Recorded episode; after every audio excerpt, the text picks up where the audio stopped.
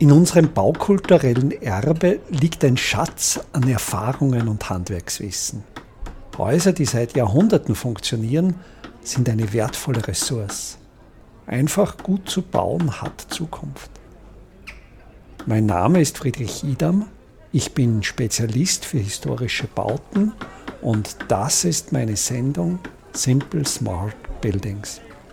Diese Sendereihe ist ein Projekt der Kulturhauptstadt Europas Bad Ischl Salzkammergut 2024.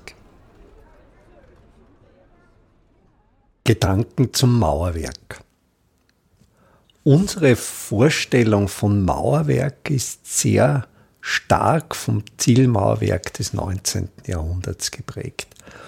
Im 19. Jahrhundert führte die industrielle Entwicklung dazu, Ziegel in sehr großer Stückzahl zu produzieren und dabei war natürlich einer der Wesenszüge der Industrie ablesbar die Normierung. Das heißt, je näher wir uns am Zeithorizont der Gegenwart nähern und uns die jeweiligen Ziegelprodukte ansehen, desto einheitlicher und standardisierter sind die Ziegel.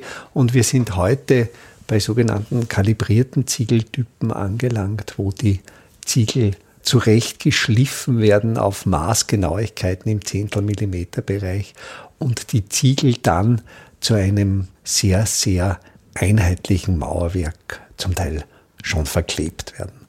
Und ähnlich war natürlich schon die Entwicklung im 19. Jahrhundert, wo auch schon die Ziegel sehr einheitlich waren, wo die Ziegelformate normiert waren und eigentlich das Mauerwerk eine durchgehend gleiche Struktur aufweist. Wenn man aber jetzt im Zeithorizont weiter zurückgeht, trifft man auf ganz andere Formen des Mauerwerks und das lässt sich unter dem Sammelbegriff Mischmauerwerk zusammenfassen. Dieses Mischmauerwerk kannten schon die Römer und nannten es Opus Mixtum. Und die Qualität oder das Interessante an diesem Mischmauerwerk ist natürlich, dass es eine geniale Restelverwertung darstellt. Das heißt, im Mischmauerwerk wird all das, was an Material vorgefunden wird, zu einem Mauerwerk verbunden. Das heißt, man findet in diesem Mischmauerwerk Bruchsteine, man findet zurechtgeschlagene Steine, Quader. Man findet in alten Mischmauerwerk auch manchmal Steinmetz bearbeitete Teile, die ursprünglich eine völlig andere Verwendung hatten, wie etwa Gewölberippen und die dann, nachdem irgendein Bauteil abgebrochen wurde, wieder in dieses Mischmauerwerk eingefügt wurde. Man findet in diesem Mischmauerwerk Ziegelbrocken, Reste, man findet sogar organische Teile wie Holz. Es ist auch das Mauerwerk, wenn man es jetzt durch die Wandstärke hindurch sieht, nicht einheitlich. Es gibt zweischaliges Mauerwerk, wo einerseits eine sehr stabil gemauerte Außenschale und eine sehr stabil gemauerte Innenschale besteht. Das sind natürlich Wände mit Wandstärken von drei Fuß, von 90 Zentimetern und in der Mitte, wenn man dann solche Wände durchbricht, dann sind die in der Mitte fast hohl oder es ist in der Mitte Material fast ohne Mörtelbindung zwischen die äußere und innere Schale geschüttet. Und das ist nicht nur nachteilig. Es ist einerseits die gute Verwertung von Resten von Dingen, die heute auf die Deponie gebracht werden und natürlich ändern sich auch die bauphysikalischen Eigenschaften, wenn man auf diese Mörtelbindung zum Teil verzichtet. Denn der Mörtel ist im, im Bereich der Wärmeleitung natürlich das Material, wo mehr Wärme geleitet wird als durch den Ziegel. Und wenn jetzt zwischen den Schalen mehr oder weniger nur eine lockere Schüttung von Restmaterial ist, so ist diese Schüttung von der Wärmeleitung her betrachtet günstiger, als wenn die Mauer durchgehend aus Steinen gemauert wäre. Und so ist eine Mauer, ein, ein Mischmauerwerk, das die verschiedensten Teile enthält ja auch ein Geschichtsbuch. Wenn man eben einen Durchbruch macht und dann die verschiedensten Teile findet, ist ja das eine Erkundung in die Vergangenheit, was alles in diese Mauer hineingemauert wurde. Aber auch beim Mörteln war es durchaus üblich, organische Mörtelzusätze zu verwenden.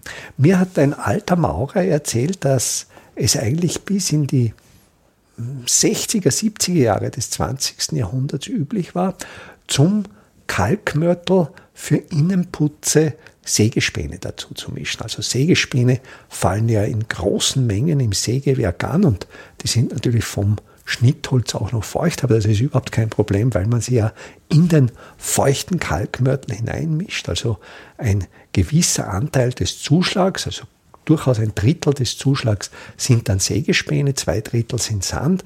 Das Bindemittel ist kalt und dieser Mörtel wurde für Innenputze verwendet und hatte natürlich wegen des Anteils der Sägespäne im Mörtel wiederum eine gute wärmedämmende Wirkung und natürlich auch die guten Eigenschaften des Holzes bezüglich feuchte Regulierung und der Putz war auch nicht so hart, sodass man ohne weiteres, falls es erforderlich ist, einen Nagel sehr einfach in diesen Putz einschlagen konnte. Also auch hier wieder die Verwertung. Und das, denke ich, ist wirklich das Spannende, was man aus diesen historischen Bauten lernen kann, dieser sorgfältige Umgang mit den Ressourcen, dieses Zweitverwenden, dieses Mehrfachverwenden. Und ich bin davon überzeugt, so wie sich jetzt die Weltsituation in den 2020er Jahren darstellt, 2022, und wir merken, wie gerade die globalen Lieferketten zu zerbrechen beginnen, wie wieder mehr lokal produziert wird und wie aber auch durch diese Entwicklung die Preise für Rohstoffe, für Baustoffe dramatisch steigen. Und ich denke gerade einerseits unter dem Aspekt der wirtschaftlichen Notwendigkeit, aber auch unter dem Aspekt mit dem, was wir haben, mit unseren Ressourcen nachhaltig und verantwortungsvoll umzugehen, denke ich, ist diese Art des Mischmauerwerks, dieses wirkliche, möglichst oftmalige Wiederverwenden eine Strategie, die durchaus Zukunftspotenzial besitzt.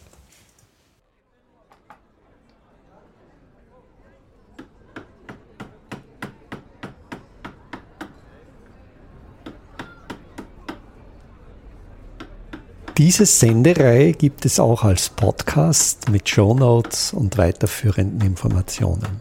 Im CBA, dem Cultural Broadcasting Archive der Freien Radios und auf vielen Podcast-Plattformen.